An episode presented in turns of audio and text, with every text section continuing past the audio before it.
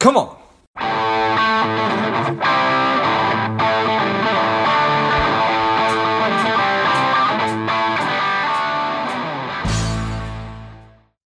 Welcome to Lifeblood. This is George G, and the time is right. Welcome to today's guest, strong and powerful Steve Gallion. Steve, are you ready to do this?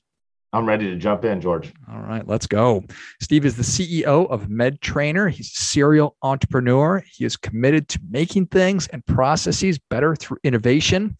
Steve, tell us a little bit about your personal life, some more about your work, and why you do what you do. Great. Yeah, awesome. So, uh, thanks for having me on the show. For the better part of the last 15 years, I've focused most of my career on building residual income style businesses within the healthcare in market. So, um, to give you kind of a little bit of business glimpse in the background, we, uh, my co-founder and I have done several different companies together. Our last exit was in 2013, different industry, different space, uh, but same market. It was actually in the healthcare medical waste industry, but it spun up an idea and showed us a gap that we had found in compliance, which we found heavy layers of conviction, um, specifically related to education, um, not just at the provider level, but uh, kind of top to bottom within healthcare. Um, and so we we went after it, so to speak, right? And that's kind of how MedTrainer was born. The problem was actually quite a bit bigger than learning. It um, spans across three core areas of focus today. And so, kind of born and raised in the educational world and learning management space. And now we consider ourselves more of a healthcare GRC provider. So, um, and that's kind of a newer emerging governance risk compliance market in, in, in healthcare, covering education, compliance, and credentialing, which uh, compliance is a lot of different tool sets around automation, things like incident uh, management, policy and procedure management. Credentialing is kind of where legal and HR meet this inflection point for providers. Um, if you imagine yourself as a doctor and I'm a hospital and we're hiring you, we are probably not just going to take your word for it that you went to Harvard and now you practice, you know, plastic sure. surgery. And we're going to have to do a little bit of a deeper dig there. And we need to document um, that we did that deep dive into your credentials. And so that's the credentialing process. And although it uh, sounds fairly simplistic. It's highly complex and highly variable. And there's um, a lot of challenges that organizations um, throughout the scale of healthcare, whether it's a single provider group, uh, all the way up through you know hundreds or thousands of provider uh, health systems, um, they face similar challenges. And we are really on a mission to do one thing, and that's to use technology to help automate and promote efficiency across those three core buckets uh, of, of problem solving. Um, where that's unique is today we um, have put all of that natively under one roof. So we haven't built our system through acqu- or acquiring other kind of core components. Everything has been built um, within the same code base, which allows for us to have a lot of cross cross functional features and, and interactivity within the system. And that's a very big differentiator between our platform and some uh, others out there. I'm super happy to announce we just closed um, a very important uh, funding round led, was led by Vista Equity Partners and also Telescope Partners, which did our Series A, participated in in this round. So we uh, did a $43 million raise on Series B, and um, our goal is to really put that money to work to build out the best product um, that can really drive that core mission that I spoke about and create a lot more connective tissue between uh, our core technology and the value points that our customers have come to expect. Um, on the personal side, I'm 37 years old, married to kids. Uh, home base for me is Las Vegas, Nevada. Uh, moved there a few years ago from California, as um, you know, a lot of us uh, in in the space are looking to accomplish certain personal goals, and that uh, was on my uh, personal agenda. I have a daughter who's 14. My son is seven my 14 year old's a competitive athlete. My uh, seven year old son is more of a virtual athlete on Fortnite and Roblox and whatever else uh, you know seven year old boys are into. But he's also outside and soccer, playing soccer, and I try to get out there on the field with him as well and spend a lot of my personal life when I'm not traveling for business focused around uh, family and and the promotion of um, you know my core kind of goals and morals within within my uh, my family itself and um, little uh, extra background academically. I went to University of California, Riverside, degrees in uh, business economics. And then later I went to law school, although uh, I had no goals or aspirations for practicing law. It was really to be more highly complementary to um, to more of the entrepreneurial spirit. Matter of fact, I would highly recommend those who are chasing uh, different goals as a founder. If you had to make a decision between, let's say, getting your MBA or getting your Juris Doctorate, I think the JD route is is highly beneficial, especially in today's world where things have become so legally entangled with the processes. So, a little bit of background there. Uh, hopefully, that helps. Yeah. Well, congratulations on on raising the new uh, funding. That, that that's that's awesome. Yeah. Thank you. Thank you and I appreciate uh, I appreciate the background. Um, it's always fascinating to learn about different industries and and, and the entrepreneurial journey. Uh, some things that sort of jumped into mind with with healthcare. So so many sensitive issues with privacy and and things like that. How does one get credentialed to give credentials? Is that a hard process? That's a good it's a good question, and it's it is a little bit fragmented, um, being that the process it, it, itself doesn't have a specific oversight body. Um, the oversight bodies that are really going in and regulating this are going to be around the insurance payers and then accreditation bodies. And then at the very top level, you have CMS, who, if you are CMS uh, CMS certified organization, you are kind of bound by their guidelines. There is a loose oversight um, by an organization called NCQA that does have some really good standards and processes that we drive to abide by. But there isn't a official certification of being able to be certified. There are certifications you can achieve, like a certified uh, a verification organization, which is an NCQA verification. Uh, is that necessary to do our job? No, it's not. Um, what it is is a stamp of approval saying that an organization is abiding by their particular guidelines. But there's a lot of different ways to to, to bake a cake, right? Um, you don't have to add the eggs at the same time as the sugar in every recipe. Sometimes uh, accomplishing the goal, um, the end goal can mean assembling the different ingredients uh, differently al- along the way for the best result.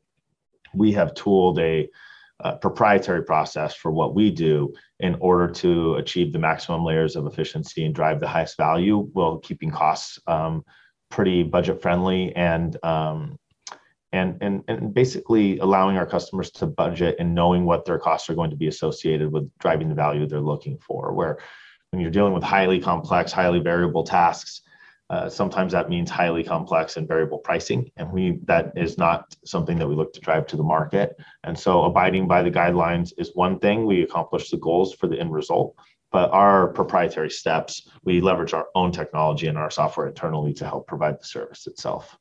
Nice. It seems like like what we're talking about is really really really smart that that it's i wrote down integrated and you mentioned something about the code being able to sort of everything fits together. So it's not like you need to go get this and then you're going to have to go get this and then you're going to have to go get this. And it also sounds like you've you've you're able to educate the user and then also give them the tool that they need to successfully do this, which seems like a lot of moving parts as well. Did you set out to do all of this, um, or how how did how did you come to be where we are today? Yeah, um, this is kind of a core internal concept. Um, I think that smart people build kind of great product, and in order to have smart people around the table, you need to build product steering committees that don't only consist of someone like myself. You know, I didn't come up with product strategy in my basement by myself. Um, it's about talking to real users, uh, and and from top to bottom, the actual let's say frontline employee who's not a provider maybe the first person you would see in the doctor's office when you go to check in at reception. That person's use usage and experience is going to differ from the provider's usage and experience and we need to have sampling across the board. So we've really set up our product committees and our product team to do deep dives with real life situations real life users and that helps to drive how um, how we focus our product roadmap how we focus our customer success experience how we drive deeper layers of value and what and how we prioritize prioritize overall. Yeah that's fascinating. You hear from from if you are somebody who is wanting to start a business, one of the core things or first things is you better talk to your customer and realize or figure out if there's a need or if there's going to be a fit. And it seems like that is a step which is often skipped, but that is not a skip step that you skipped here. Is that something you learned from experience or you always took people's advice? It's a little bit of both. I think that it, as a founder, as an entrepreneur, if you think you can silo yourself on an island to do your job, you're probably missing a couple pieces. Um, you need to really find a core group of mentors around yourself um, that are able to help assist you in thinking about the the right direction. And you know, one of the to answer your question directly, like looking at market. Um, a lot of founders and entrepreneurs don't think about market as the core driver. But I'll tell you right now, if you go into a market that's shrinking, or you're going into a market where the total addressable market is um, something that is very small, like you might be building a business in a direction that's not worth building. And so those are some of the things that you really should be thinking about. I, I, I think back to to undergrad, and one of my professors used to use an analogy about two CPAs, and they both come out uh, and get their CPA licenses out of school. And one CPA says, I'm going to do taxes for everybody. And the other CPA says, you know what, I'm going to go into a real niche area. I'm only going to do taxes for blind people that live on Third Street. Um, now, guess what? The CPA that that that did the taxes for the blind person on Third Street, got every blind person on Third Street, but the total market wasn't there to make him successful. The other person will be inherently more successful because it's a broader market. So, market considerations are not only part of the initial story, um, they're part of the journey along the way. And it's part of uh, thinking about even raising money, raising funding rounds. Um, in healthcare, we have a compounded annual growth rate in healthcare itself over 15% annually. What does that mean for us? It means really our business could continue to double year after year for a very long time, and we wouldn't capture our unfair share of the market. And that's a really good place to be in when you're thinking about overall high growth, especially in the technology sector. Yeah, yeah, that certainly makes sense. How is how is the competitive landscape for for for what you're doing? Yeah, um, so that we don't have a lot of apples to apples competitors in the market. Uh, usually, uh, softwares are a little bit more verticalized and focused on a single product. So there's a ton of different learning management systems in the world, over 500 learning management systems actually. Um, and there are companies that focus just on credentialing or just on compliance tool sets. And we kind of looked at the market. Actually, I take that back. Not kind of, very intentionally looked at the market and said, what is wrong with this picture? And as decentralization of workforces became more apparent on, on the direction they were taking through the pandemic, um, it definitely it definitely drove as an accelerant to our general thesis that we needed a single software that could accomplish multiple points of value and and and, and problem solve on multiple layers as opposed to running you know five six different platforms in parallel um, and we we see this in all types of different softwares. I mean, it's one of the reasons you look at Google has Gmail and Google Docs and all their different things. It's nice to be able to work under one roof in that kind of native environment and be able to bounce around between tool sets. And healthcare was lacking that. Uh, on the competitive landscape, I, I, I know uh, our competitors, their C levels, their founders, whether they're public or private, very, very well. It's a small, tight knit community. Matter of fact, we um, I don't think anybody's a enemy on the competitive landscape. There's a ton of business out there. There are pl- plenty of uh, times where we run into, let's say, a market um, prospect that isn't going to be best served by us, where we will even cross refer business to one another. Uh, those of us who have been successful in the marketplace um, are they we get it, and we know that one of the best ways to build rapport is to help customers, even if it's not through us. And um, it's it's pretty interesting. But if I think about the the general landscape, there's probably only five companies in the United States that really stand out as a, a true competitor at scale, at size, and um, you know, then they're they're all reaching uh, points if they're not already there of, of pretty pretty high levels of success. Exciting, nice. So, who who who is your ideal client user? Yeah, um, if you would have asked me this question two years ago, I would have told you it was SMB healthcare, um, which to us we define that very much by full time employee count, not by provider count. Um, and in that bucket for us are going to be organizations with 600 or less employees. Now, as product has scaled, as we have verticalized and focused more on on making more robust sections of our system that are highly competitive against, let's say, enterprise user needs, uh, we've seen that our kind of core target market expand. So, as it is today, we can serve full the full spectrum of healthcare, whether it's a single provider group all the way up through, you know, 25,000 employee hospital or health system. Um, depending on the product needs, they will differ throughout that spectrum, but uh, the ability for us to deliver value is, there. So pretty much anything in healthcare, uh, we do have really, really interesting content around um, around post-acute care environments as well as you know the acute care space both and we have been heavily expanding in, in, in both of those due to the content push and that's another unique identifier um, i don't know and differentiator. I don't know if we'll get into that, but uh, in terms of questioning, but I'll tell you with our content, which drives high value um, to our customers, it, we are a little bit unique because we own and create all of our own content.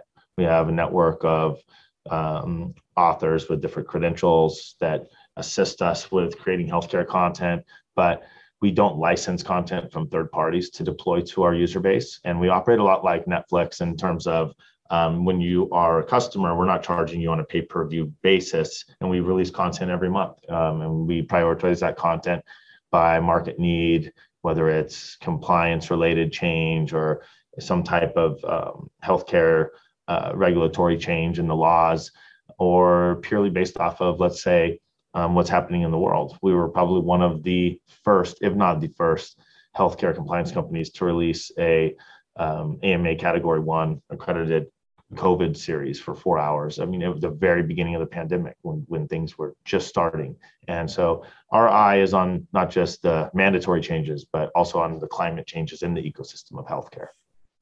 Well, I think that that makes a ton of sense. And making the decision to how how was that decision? Was it obvious? Was it hard to say, you know what, we're not going to outsource this. We're going to bring people in house. We're going to be able to create the content so that we're in control of it, so that we own it. All these things. Yeah. Um, in the learning management space um, and in the compliance space. So, content, I'm thinking about educational content or policies and procedures, like those are probably the two big uh, focal points for content. And most companies will license packages of content from third party content houses that they specialize in the creation and licensing of the content itself. Uh, I just wasn't satisfied with the quality. I wasn't satisfied with um, the inability to customize the content in the way we wanted to deliver value.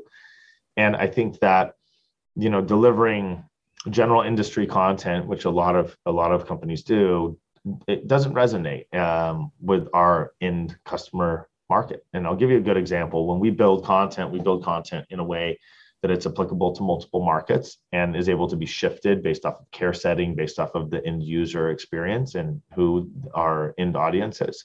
So, um, a really easy example of this is if you enter a course that is designed for multiple care settings, that course may ask you, you know, what is your role? And you'll select from kind of a selection. And what is your care setting? Let's choose, um, let's say we're in an ambulatory surgical center that content will then dynamically shift to um, to what that care setting is and what that end user uh, learning base is. So if you think about that in an ambulatory surgical center, we're going to be talking about how we, let's say, protect the patient. Now, had I chosen a let's say long-term care facility instead of ambulatory surgical center, it's going to be about how we help the resident. The terminology is different mm-hmm. and terminology has higher points of resident, resident uh, is able to resonate better with the end user in a way where um, it just makes more sense, feels more customized. It, it, it, truly is a wider glove experience for that end user. And we believe it drives a better uh, educational experience. I can't imagine that it wouldn't do that. That everything you said makes perfect sense. So I like it. Well, Steve, the people are ready for that difference making tip. What do you have for them? Yeah. Um, especially in today's environment, we have a lot of people who have left the workforce, a lot of concern around staffing. You hear it all the time in the news, lots of wages flying everywhere up and down, and a lot of uncertainty. If I have to tell people what it's on where to really focus in the business, um, it's probably where 80% of my time is spent, and that's on talent. Um, really putting your uh, your lens and microscope over your talent layers, uh, especially from the top down, can be the life changing event and or the business changing event that you're looking for. You know, best in class talent is um, is tough to find. And when people ask me about the business, we are an employee first organization. So I look at the business employees first, customers second, shareholders third. Shareholders are looking for value. Without unhappy customers that receive value from product and customer success, we cannot deliver that value to shareholders. And without great employees, we cannot deliver that value to our customers. Great companies are built on the backs of strong employees and talent is the number one foundation for building that really strong employee base. So if you want to know where to look, you want to know how to create long-term, long-tail success, look look for talent. And I think a lot of people miss that. It's a skill that is definitely learned over time. Um, and if you nail it, you can be very, very successful. Well, I think that that is great stuff. That definitely gets a come on. Steve, thank you so much for coming on. Where can people learn more about you? How can they engage with you and MedTrainer? Yeah, so if you want to learn more about the company um, and more about myself, visit medtrainer.com. You can go to our About Us page. Can learn a little bit about me there. You can also uh, ping me on LinkedIn. Um, my LinkedIn name is my entire name all together. So Steve Gallion, S T E V E G A L L I O N. I don't have any other personal social media, but uh, happy to always engage, especially with other founders, entrepreneurs, people who have questions. Also, students. You know, I didn't have a lot of guidance when I was a student on um, where I wanted to go and what I wanted to do, and would have loved to have had a, a mentor who had been through that cycle. And so, feel free to reach out. We'd love to talk to anybody who who's interested to have a conversation. Awesome. Well, if you enjoyed this as much as I did, show Steve your appreciation and share today's show with a friend who also appreciates good ideas. Go to medtrainer.com. It's M E D T R A I N E R.com. Find Steve on LinkedIn under Steve Gallion, S T E V E G A L L I O N, and get in touch. Thanks again, Steve. Awesome. Thanks a lot, George. And until next time, keep fighting the good fight. We are all in this together.